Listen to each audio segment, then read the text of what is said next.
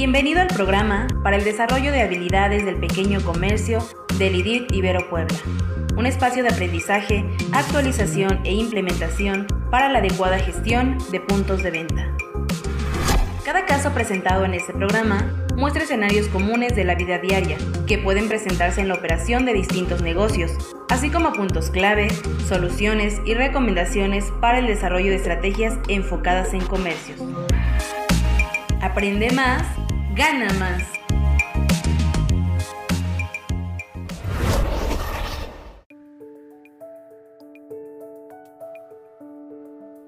A continuación se presenta un caso correspondiente a Revolución a las ventas. El título de nuestro caso, pronostica y anticipa. Objetivo. Conocer la manera adecuada de pronosticar y anticipar las situaciones que pueden ocurrir en el negocio, sobre todo en el aspecto de las ventas. Caso. Laura y Juan están conscientes de los cambios que ha tenido su negocio para bien y han notado que mes con mes las ventas han incrementado y los recursos comienzan a aumentar. Pero aún existe cierta incertidumbre en cómo invertir el dinero del negocio, ya que muchas veces abastecen determinado producto y se rezaga porque algún otro se vende más, por lo que necesitan ayuda para definir cuánto destinar a cada área del negocio para no afectar las ventas. Es por eso que recurren a usted en busca de ayuda. ¿Usted qué haría?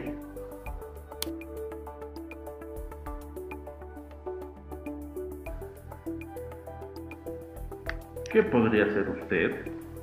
Lo que usted podría hacer es recomendarles una estrategia de pronóstico de venta que puede realizar de manera muy sencilla con datos históricos del negocio. Lo primero que debe de hacer es definir las categorías o productos que desea pronosticar.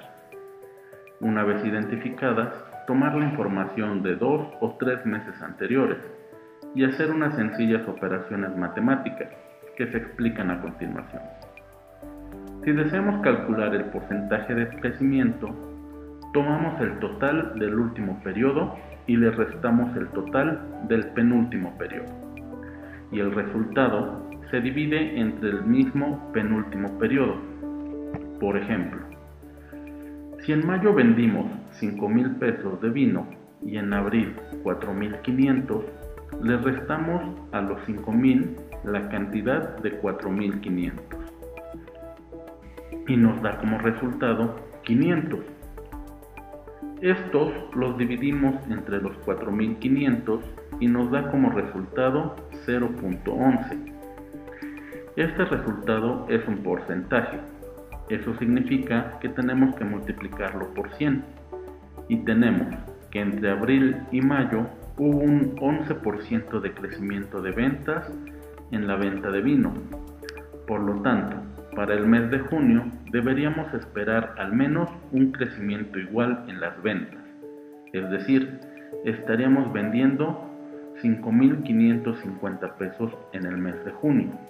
Entonces, de esta manera podemos asignar un presupuesto adecuado a la compra de vino para poder revenderlo y satisfacer la demanda del público.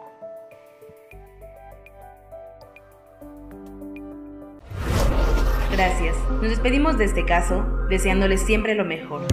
Le invitamos a participar con nosotros y hacer comunidad mandándonos la solución ¿Qué haría usted? al WhatsApp 2211 83 50 91 o al correo nodo arroba. Síguenos también por Facebook, Twitter o LinkedIn.